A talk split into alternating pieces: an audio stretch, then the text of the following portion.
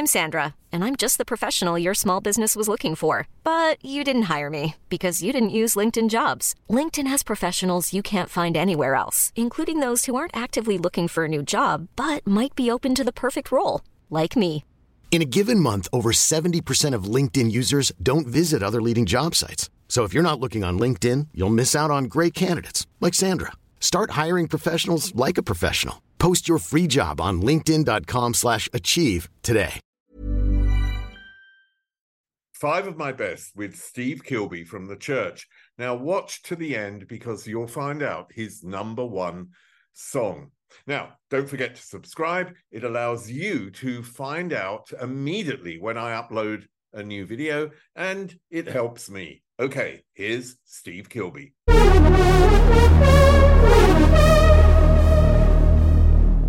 Steve Kilbey, five songs. I think for someone like you, this is pro- probably the most impossible task ever. Yeah, well, I got to say, um, I just when I saw you said said pick five songs of yours, I just five. I didn't agonize over it. I just went boom, boom, boom, boom, boom.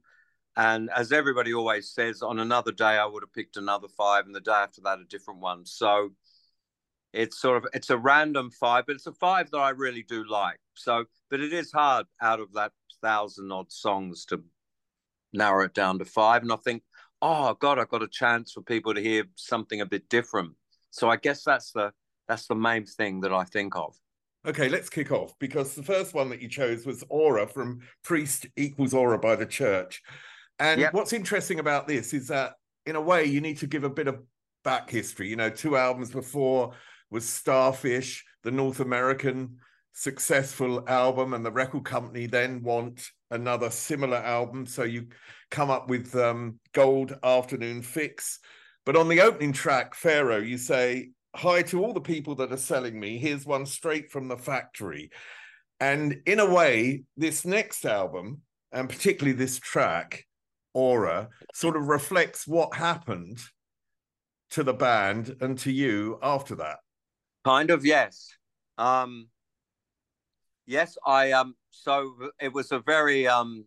It was a bit of a cliched old story. Um, we had some success. My first ridiculous reaction was to turn around and try and bite the hand that was feeding me by writing this nasty song and making it the first song on the record. Erroneously assuming I was now such a superstar, it wouldn't matter. Do you know what I mean? Like I was so huge and necessary to them that they would all just get over this sort of ridiculous thing about hi to all the people who are selling me. Here's one straight from the factory. It's a really, it was a really dumb thing to do. I wish somebody had said, you know what, don't do that. But anyway, I did. And then, yes, and then that sort of album, of course, they, you know, just Arista didn't really get behind it that much and then the third album then the third album for Arista comes out it's the kind of album I always really wanted to make. I don't know why I hadn't already made it. I guess the circumstances around the first two, it was a lot different. We were back in Australia. Um, we had a Scottish producer who was a really wild kind of guy. And um, we sort of did what we wanted to do back in the and I think we had absorbed some of the stuff from Starfish, and we'd matured a lot. We played a lot of shows, and we wrote some really good music. And the and yeah, I guess the the lyrics are sort of I don't know. I was, you know, with all all of the songs, I'm a lot more on Priest equals Aura. That was very that was a very one dimensional lyric. There's there's a, a, that that lyric about um hi to all the people selling me. Here's one straight from the factory. It's like, however, on Aura, I like to think I got back to my usual um, measure of ambiguity. So it's kind of about um, the song. The song is is a lot more interpretable, and you've interpreted as the story of what happened after that, and that's a really good and valid interpretation. But it's it is that, and it's more than that, and you know what I mean. It's like it's it that's the beauty of music that we always think about it one song can be so many things. Like a newspaper article that says, you know, John Smith is no longer in love with his wife. Um, that's the end of it. They're breaking up. That's it. That's the, the newspaper article. There you have it. That if John Smith writes a song about his wife and he's broken up with her, that song can have all the ambiguity and regret and longing and even joy and grief and all the rest of it. So, ex- exploring the sort of the ambiguity of of music, I thought this was where I became I really became really good at ambiguity with this album with this song. Of course, historically, it was not a good time for the church because in 1992, um, grunge was breaking out. Um, grunge, like punk before it a bit, gave the illusion that it was destroying everything that was around and that it was like a it was a, a sort of a um, iconoclastic movement of sim of simplicity and real feelings tearing down the artifice of all the stuff that had started to grow up as new wave music had sort of developed into stuff like the church, I suppose, and all the rest of it. Suddenly, grunge came along, and it's like it's raw and it's wild, and it's played by people a lot younger than we were. Even we, I was 36 at that at that particular point in time, and the bands all coming through. Of course, they were all younger and wilder and sort of dumber, you know, like every, you know, all, and and we were unfortunately sort of swept aside by grunge and the record was kind of didn't wasn't really appreciated. Um but is it where you found your absolute direction and what you really wanted to do? Yes it really was. Um yes it was yes where i really understood where i was going for the first time ever. I really i felt in total control of it. Um which is funny because we didn't manage another one, another good record. Like I thought, see, this is another. I made so many mistakes. I thought now I've done this one, I can do this one every time, but I couldn't, um, and I didn't. And um, also, I don't know if I'm allowed to mention this. Um, nine this 1991 when we made this record was unfortunately when I encountered um, opiates heroin and opium. And for a little while, I really shouldn't be saying this, for a little while, it gave me this fuel and it gave me an ambition and it gave me a feeling I wanted to capture. The honeymoon period, a bit like, um, you know, like for a little while, um, the benefits far outweighed the problems while I wasn't yet an addict while I was um, just having it sort of casually and it hadn't become a way of life and I still had money. So I wasn't out, you know, hocking my bicycle so I could buy a fix. Um, for a while, it gave me this a, a new feeling I wanted to chase, this detachment. I wanted to get this feeling of sort of that that that there was a lot of history and I understood what was going on, but I was detached from it and and to make the music feel sort of slow and the groovy, the way you know opium opium especially is a wonderful you, feeling. I mean it's terrible you meant you meant yeah but you mentioned that but in a sense on the album there's a paradox which is about the effects of the drug you know and there's swan lake which was sort of about neglect um, yeah. of your kids. So you did yeah. understand, in a sense, I, I the did. effect of the I, drug as well, didn't you? Yeah. Oh yeah, yeah. I could. I um. It immediately started becoming apparent, um, and that yes, there are warnings. Um, but I imagine, I imagine some musician who is just beginning to get into the opiates could find this album and go, "Wow, look what it did for this guy here. Um, despite you know some warnings and stuff, it seems like it's all really flowing from somewhere. You know, it's coming on down. Like, um, so yeah. So anyway, anyway, of course, like everything else, it's like um, everything. There's there's a good and a bad side, and I'm sort of wrestling I'm wrestling with it all. I famously always say, I always resort to this. I wanted to reconcile everything.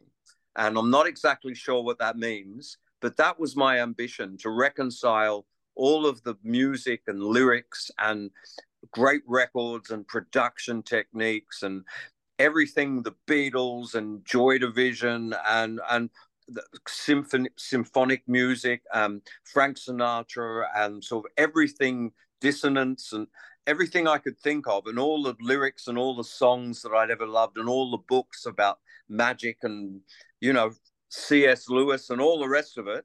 I wanted to get it all bang on this one record that was so it you know you need you didn't need to go any further after you'd heard this record. Um, there it all was in one huge. There it all is. Whatever that is, I had a stab at that, and that's that's what it is. And I, I have a really, I will always have a really big soft spot for this record. It took you ten years to actually get off heroin, didn't it?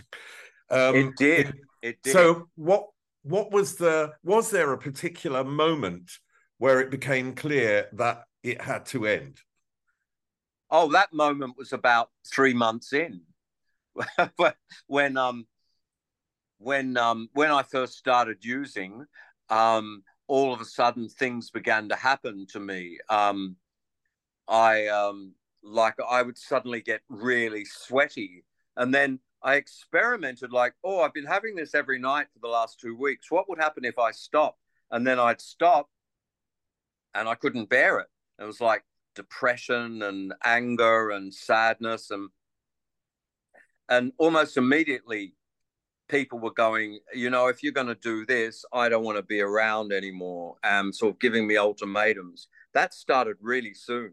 Um, um, people, people, they were trying to keep people away. Even making this record, there was sort of guys that couldn't get in the building unless if I wasn't there and these guys turned up, they wouldn't let them in, and I, I had to get them in and then yell at everyone like, "Don't you not let my friends in!" But of course, they were not letting them in for a reason.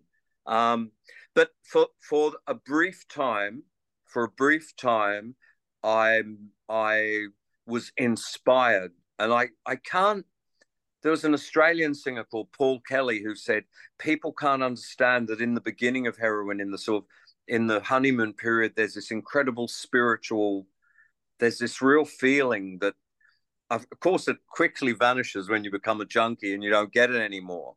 But in those early days, there was this feeling I really wanted to communicate musically and lyrically.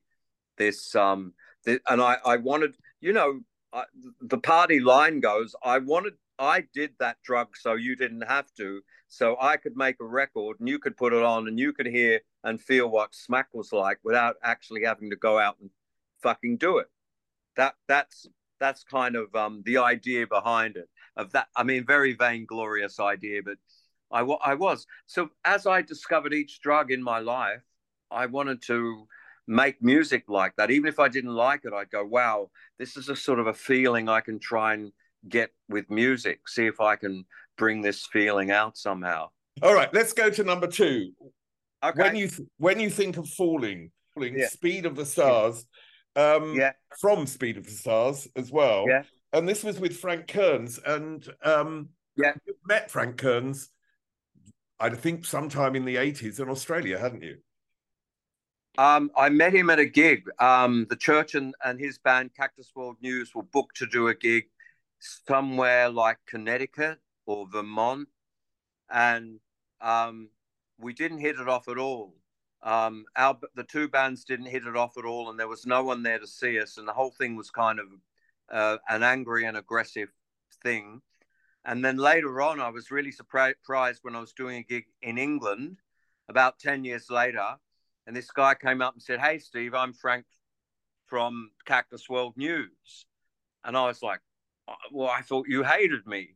And he's like, No, no. And then I went and stayed with him and, and we drove around Ireland. And I, I sort of knew a bit about Irish mythology. And I, I, I'd gone through a Celtic mythology thing where I was reading all, a lot of books about Cú Chulainn and Finn McCool.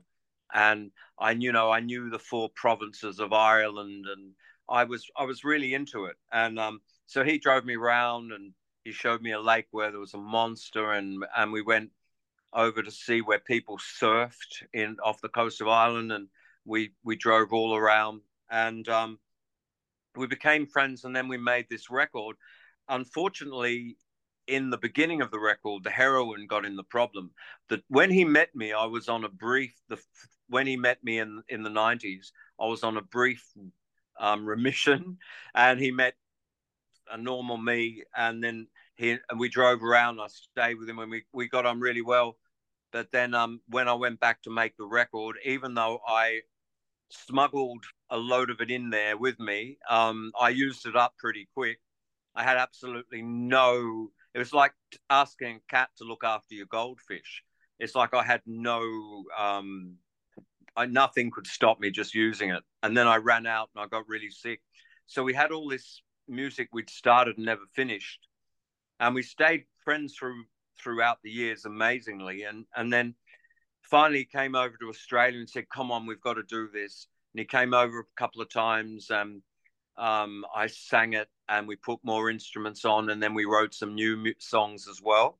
Um, and yeah, this is this is from one of the new songs. When you think of falling, um, one of it's not one from the original session in the 90s it's one from in about 2014 or something um so yeah it it's uh it's me and him and um I I do the vocals and write the words and um, play bass and keyboards. But this is the mention of Icarus in the clouds, isn't it? This is this yes, one. Yeah. Icarus in the clouds, flying around so proud. What do you oh think? Oh boy, he's got it made. Oh boy, please stay in the shade. Yeah. What do you think when you work with someone? What do you think you um, they learn from you?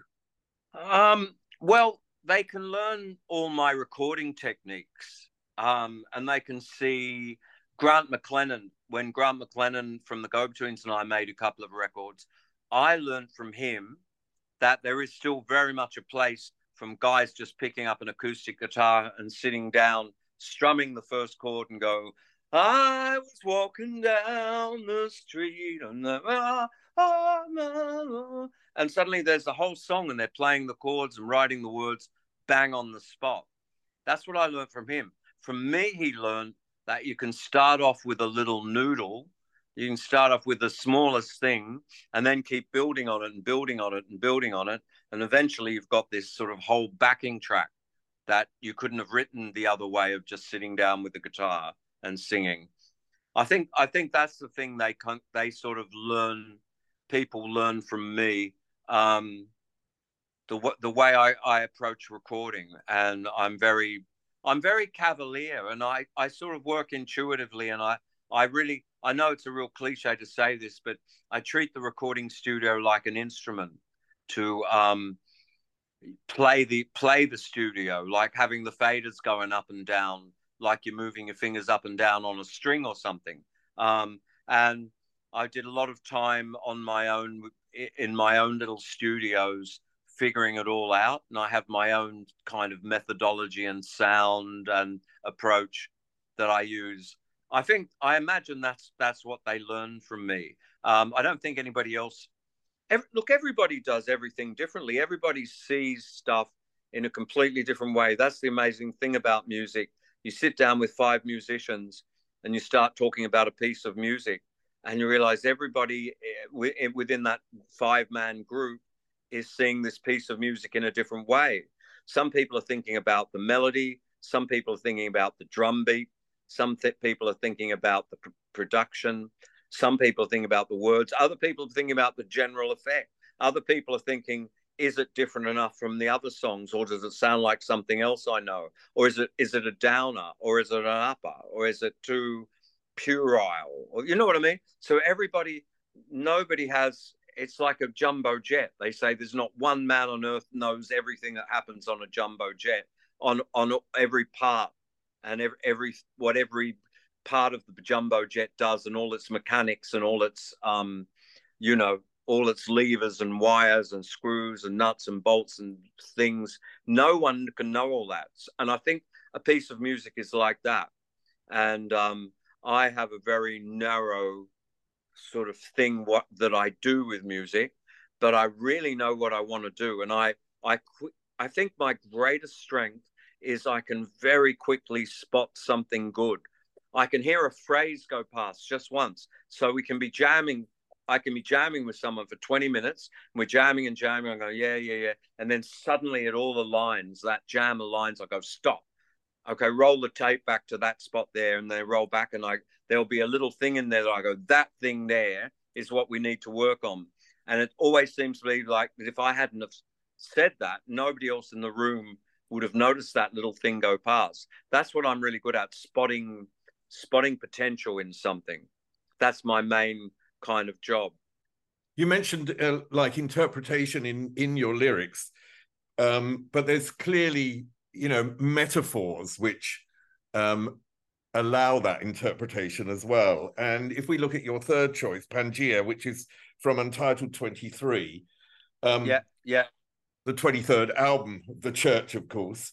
Um, yeah. I mean, it's clearly, uh, for me, I'm going to say what my interpretation, but I think it's pretty clear on this one, really. The metaphor of um, the continents being together, which was Pangaea, um, breaking up, is then the metaphor for the breaking up of interpersonal relationships. I look, that is look, that is totally valid. And that's the first time it's ever no, it's the first time it ever occurred to me. And like I would never I would never say that isn't it. I go, wonderful. That's a new that's a new interpretation that I wholeheartedly embrace. And whatever someone's interpretation of that was, if it felt if it feels good to me, I'll go, yes, that's what it is. But in another way, that isn't it at all. It, it's like, and you know, usually you don't get to ask these questions about songs. If you love a particular song that somebody does, you, you very rarely, unless you're maybe you, do you actually get to meet this person and go, hey, what is that really about? Normally, you just have to go, I think it's about this. And, and and it stays you know, at that. So, hey, what is it really about? It's not. Look, I'd, I'd have to say, if I say it's not about anything, would that would you would you look down your nose at it more? If I said I have left this so open, I wanted to have. I this is what I wanted to have a song where the verses were like Bob Dylan. So I'm singing like so I'm singing like Bob Dylan. I'm singing like you got your hand on my heart. You got my hand round your throat. You better jump on the clock. And then suddenly, in the chorus, it jumps out of that into the Beatles. And I just needed a word. I just needed one word. It's like, and what the word that came to my head was Pangaea. And there it is. And then the, the, the, the songwriting spirit and everybody around goes, yes, that works. That's it. You've cracked the code. And then you put the song out and then years later, people all around the world go, this is about breakups of, of relationship. This is about the breaking up of a continent. You know, this is about, and, and really there was no, like a, an abstract painting, there was no, it was to there to be whatever people wanted it to be. But, but sometimes in the early days when I used to say that, when I used to try and explain, and they go, "Oh, this song's about you breaking up with a girlfriend," and I go, "No, actually," and they go, "What is it about?" And I go, "Well, it isn't really about anything," and they go, "Oh," and then they'd feel like a fool, and then they'd be like, "Well, I really was liking this song, and now I found out it isn't about anything. I feel like I'm tricked." So well, no, because be really okay. Careful. Yeah, no, I get that. But I mean, you know, when you look at Bowie's cut up technique, and I know that, you know, you were yeah. massive Bowie fan, and I was as well. I still yeah. am. And that the the cut up technique, obviously, what that facilitated as well was multiple interpretations. So in a of sense, course. This is you know, this is uh, in a sense why your songs are so loved by so many people because they can put themselves into the song. Okay. First, I okay, I agree and thank you let me say this: when I watch films of Bowie doing the cut up technique, boy, he's he's feeding them some good words. like, you know, he no matter okay, he's introducing this random element of chance into the whole thing, but boy, oh boy, he's choosing the words to cut up and reorganize. He's not, you know, he's not just cutting up the um, a, an article about a racehorse. You know, he's he's got beautiful things in there. So when it is cut up and recontextualized, he is still the guy who chose all of that material to be cut up and recontextualized. Um, I do much the same as him, except I don't actually have the paper and the cutting up. I just do the cutting up in my head. I've, I've I have all the I go, oh, I need a syllable here and I need a word here, and sometimes just like Grant McLennan showed me, I sit down and the engineer says, okay, today you've got a song. He puts the song on. He says the singing's going to start here, one, two, three, and often I can just go, yeah, well, I was walking along, and I, and then suddenly the words, the sort of the first lot of words come out, and then I've got, I'm on the track track of, I'm on the trail of the song, and it all sort of sequentially downloads. Sometimes I get completely stuck, and I do okay, time for a cut up. Um, I'll just take a. It always amazes me how you can have a song where the chorus has absolutely nothing to do with the verse you can't do that in many other art forms. In music, you can. You can have a, a verse that's like this, and then suddenly the chorus come along. It can be a different time, different key, different singer, and the words could have absolutely nothing to do with what you just heard and what you hear after that. And yet, if it's a really good song that's done well, the listener will put it all together. And when the listener puts it together in their own way, they will come up with some fabulous interpretation that will really delight them. And then they'll go, wow, isn't Steve Kilbey a great songwriter? He's made me feel like this. Actually, it's their great interpretation. I've just given them some sort. I've given them some words to work with, and then when they when they figure it all out and they come up with what they come up with, they attribute it to me. But it's really them as well, and I really like that. I like that idea of bringing bringing the listener in. I'm not saying, listen, this is how it is. The world's like this. It's going to be like this, and this will happen. I'm like, imagine this. You know, like a, a, one of those one of those um, guided meditations. You know, can you hear the sound of birds? Do you see water? You feel very relaxed, don't you? What would you like to do now? I'm sort of like that. I'm trying to sort of draw you in and and then say, hey, you can go wherever you like with this song. And consequently, most of my songs, happily or sadly enough, aren't about any. Even on a budget, quality is non negotiable. That's why Quince is the place to score high end essentials at 50 to 80% less than similar brands. Get your hands on buttery soft cashmere sweaters from just 60 bucks, Italian leather jackets, and so much more. And the best part about Quince, they exclusively partner with factories committed to safe, ethical and responsible manufacturing. Elevate your style without the elevated price tag with Quince. Go to quince.com/upgrade for free shipping and 365-day returns. Hiring for your small business? If you're not looking for professionals on LinkedIn, you're looking in the wrong place. That's like looking for your car keys in a fish tank. LinkedIn helps you hire professionals you can't find anywhere else, even those who aren't actively searching for a new job but might be open to the perfect role. In a given month, over 70% of LinkedIn users don't even visit other leading job sites. So start looking in the right place. With LinkedIn, you can hire professionals like a professional. Post your free job on linkedin.com slash achieve today. Okay, let's move on to the next song. And it's from um, Hypnagogue, which has become um, an incredibly uh, successful and lauded album, and the track is Antarctica. Why did you choose this? Um, okay. Um, once upon a time, the ch- the church went in the studio and jammed for fifty minutes, and when we all sat down, we went, "Phew." Um, it, the last thing anybody ever wanted to do was hear that 50 minutes again. Not then, nor ever. And everybody said, everybody said, yeah, I'll, I'll wade through it. Oh no, I'll have a listen to it and sort it out. I'll do something with it. I'll figure out but nobody ever did. And it sat there for a long time. It was just called a long jam with the minutes, 58 minutes, 19 seconds written at the end of it, defying anyone to wade through. And that, that's an hour of your life, Steve. How many hours you got a day just to sit down and listen to a piece of music an hour long and then go back and I mean, even just right there, it's an it's a one hour commitment at the very least, just to even listen to it all. So what I did, I um I um I sat down with an engineer and I said, I like this bit, I like this bit, I like we listened to it all the way through. I put in the hour, I like this bit, this bit, no, no, no, yes, yes, no, no. I said, okay, cut that up for me into a bit of shape. And he took the bits I liked. I went outside and smoked a joint and and looked at the scenery. And then I came back inside, and this very clever geezer, because sometimes these geezers are great because he cut it up the way he wanted to do it. He didn't have any preconceptions. He was working for me, and I said, cut that all into shape.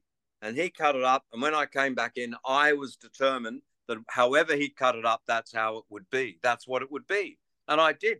And he sort of started off, he took all the drums out of it. So all the time there's drums and bass playing, but at the very beginning, he's taken the drums and the bass right out. So you just hear this very unusual thing of about five guitar overdubs all just churning away at each other, like it was meant to be like that. It of starts with one going, ah, and then another one, ah. It all made sense when there was a drum kit and a bass punctuating this and showing you what all is. If you take that out, suddenly you've got this sort of free form beginning. And then when the drums and the bass do come in, it's really powerful, doing what they always did.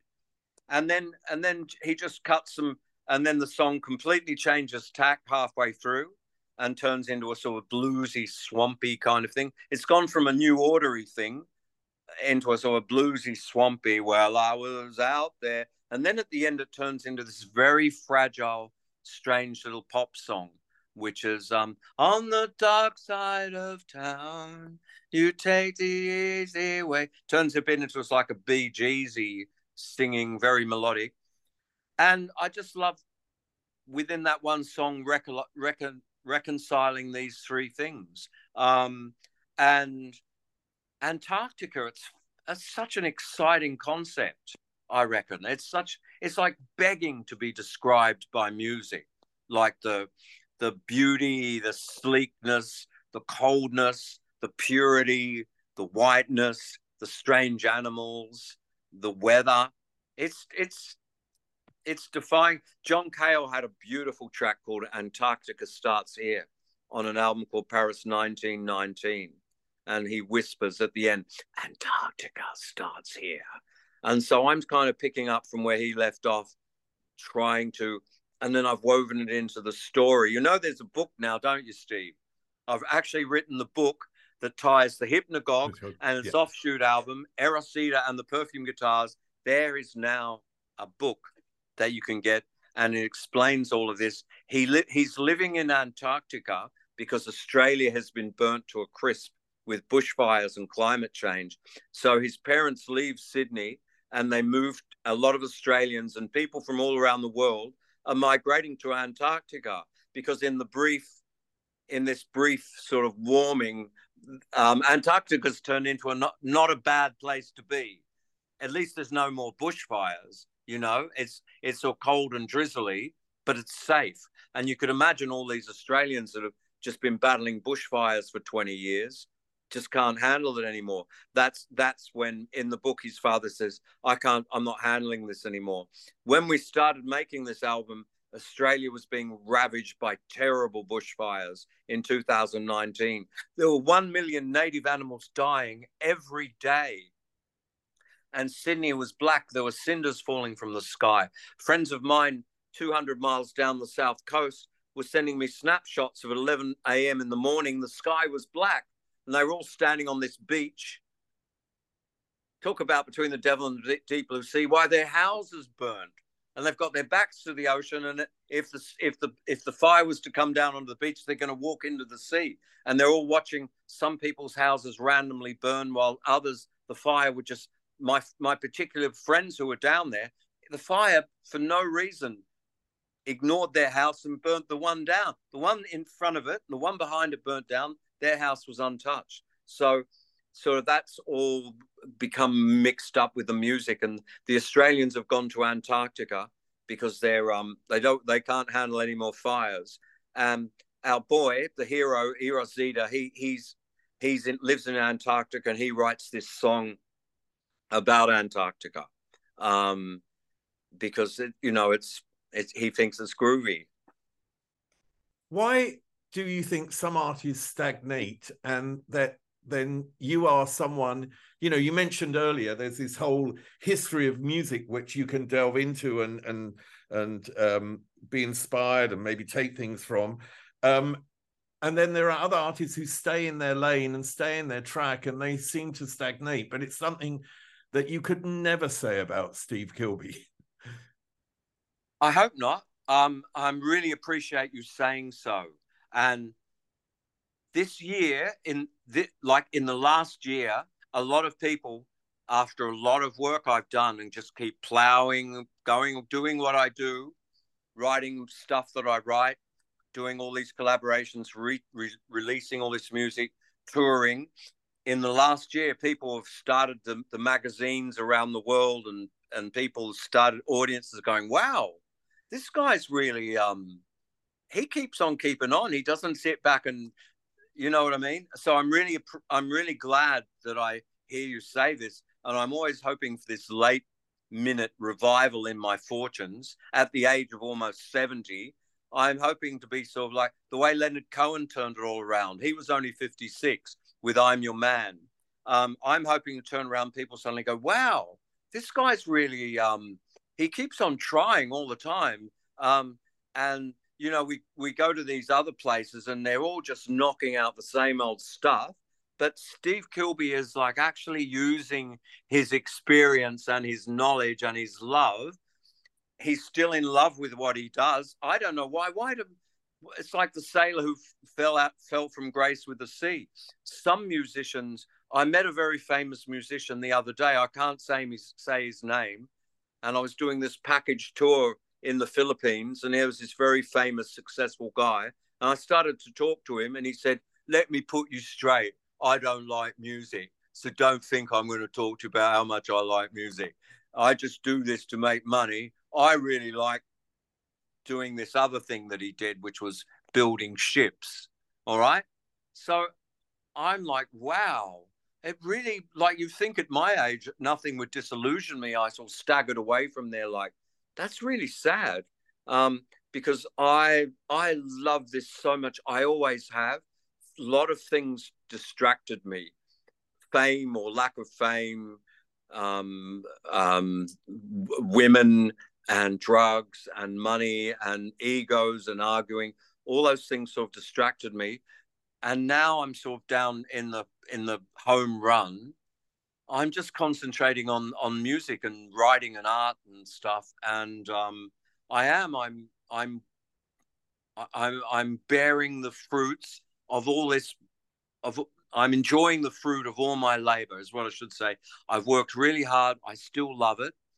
And I try really hard. I don't ever dish up the same old slop, not for a long time. If you buy one of my records, you can be sure it's intelligent and um, it's literate and it's got some experimental features and it's made with a lot of love and a lot of craft.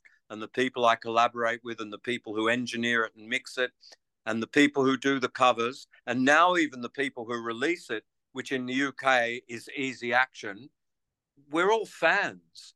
Everybody every all the people I work with the, everybody they're all fans. Even my new management team in America they're even a new band in a way you know like the people that you've got that you've got in your band where you know um that you, because some left and then the new people you got they're also long time fans aren't they? They're ones they're, that, they're, that knew you yes you know. yes they're fan yes they're fans of the church and they're fans of music.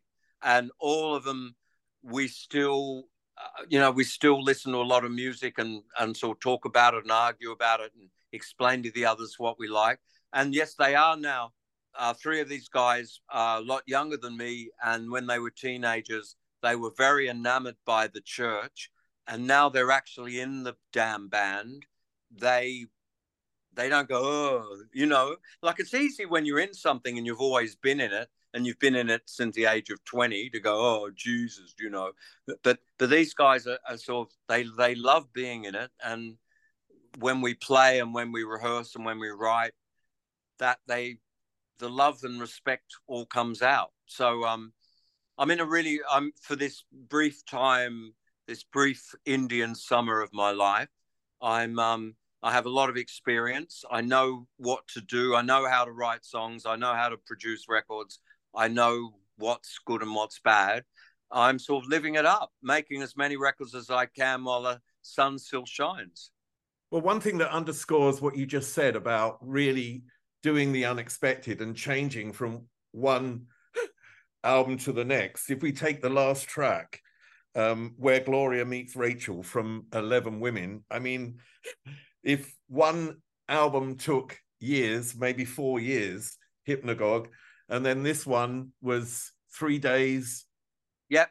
in a studio you know there can't be a bigger difference between these two. So why did you choose that track where gloria meets rachel well it's just coming out in england um, it's just coming out on easy action records and this is an example of starting out with the most simple thing and it's a guitar, little guitar lick that goes diddling, diddling, diddling, diddling. Record four minutes of that. Just this guitar go diddling, diddling, and then come back with another guitar and go diddling, diddling, diddling, and then gradually you put some chords into it, make it, you shape it, and then uh, put random instruments through it. Like it's it's very much like a Tomorrow Never Knows um, or Blue Jay Way. It's very much invoking the Beatles. I'd, I'd really, I'd say with the Hypnagogue, we have, for example, we have almost absorbed and outgrown all our influences. David Bowie is very prominently um, an, an influence of the Hypnagogue in the singing, but the music, no.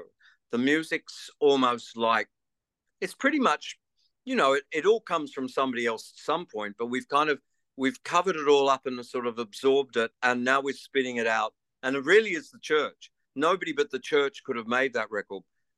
However, with Gloria meets Rachel, this is a track. It's like, wow, I really love this period of the Beatles when they did stuff like this, and they had sort of sitars and cellos and backward cymbals, and there's to me there was never enough of that. They moved on too quickly and onto their next thing. But for me, there's a lifetime of inspiration to make one of those kind of those kind of psychedelic songs, like a a real sort of you know weed song, a song to smoke dope to, and put the headphones on here, everything go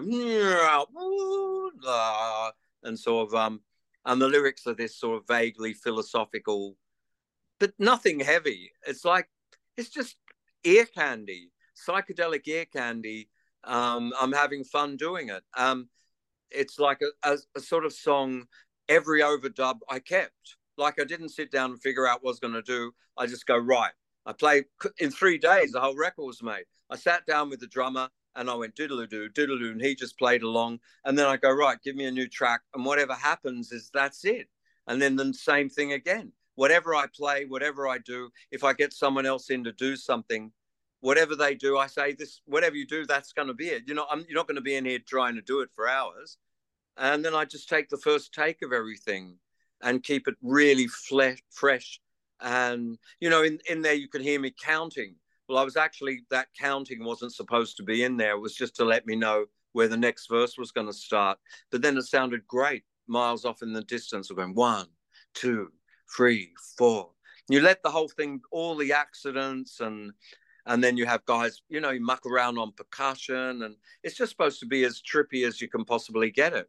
No great, nothing behind it other than that. Whereas the Hypnagogue has sort of more of an ambition of sort of like laying a bit of a a thing on someone. This is a this is a concept record. This is a story this has sort of emotions where Gloria meets Rachel is just a kind of a just something groovy, just for the sake of it, like a like a daydream. I think what's interesting when people choose five songs, it's not necessarily what they put in, but it's what they leave out. And I think people who know you and the church in passing, of course, they always think of Under the Milky Way. Um, has that been, or was that ever the noose around your neck? It's like, it's a noose around my neck that sends me a big check every three months. you know, it's like it's um that's that's that's my thing to reconcile. It's like the devil said, "Do you want to hit song?" And I said, "Yes." And he said, "You're gonna fucking hate it sooner or later, but it's gonna make you a lot of money." And I said, "All right, I'll take it. I'll take it." And and now, yes, I hate it. I hate talking about it. I hate. I just you know, like when people come along and film my show and I play for two and a half hours, and then that's the song they put up, which on their on their Instagram page, there's me doing Under the Milky Way, and you know, it's like all these songs I've written, and people just talk about this one song. Um, yes, that's a blessing and a curse. That's duality. That's a first world problem, Steve. Yeah, really we like is. we like first world problems.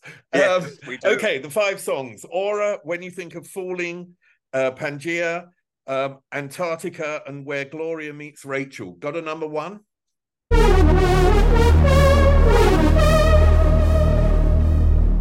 I think I would say at the moment I'd say Antarctica.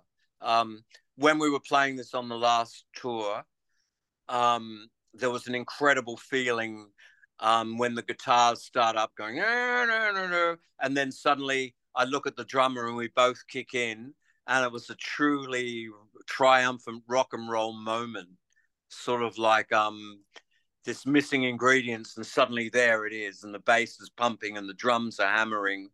It's just a great, just a great rock and roll moment. So I, I'd have to say Antarctica, definitely. That's brilliant, Steve. I've got to say one thing at the end. When the last time I talked to you, and this time when I talked to you, um, and I talked about what other people glean from you, and you talked about the studio, but for me, it's your creativity and your energy and this vitality that really is the ability to transfer it to someone else. And uh, I have to say, apart from doing this podcast, next month I'm writing a book, and I'm I'm writing a book and I'm writing another screenplay. I'm taking a month off and I'm having my Steve Kilbey moment as well. So th- Steve, that's amazing. That's thank amazing. you so much. Good luck with that. And you know what? Persevere and do something every day. Don't not don't you just sit there every day, get the book out, get the screenplay out, and do something. That's my advice. Brilliant. Steve, listen, thanks so much and good luck with all your uh, ventures in the future. And I, I will see you again, I hope. You will, Steve. You're an absolute legend. You really are. I'll see you later. all right. Bye. See you. Bye, mate. Up there is an interview I recommend. Down there is where you can find all the podcast interviews, and here is where you can connect.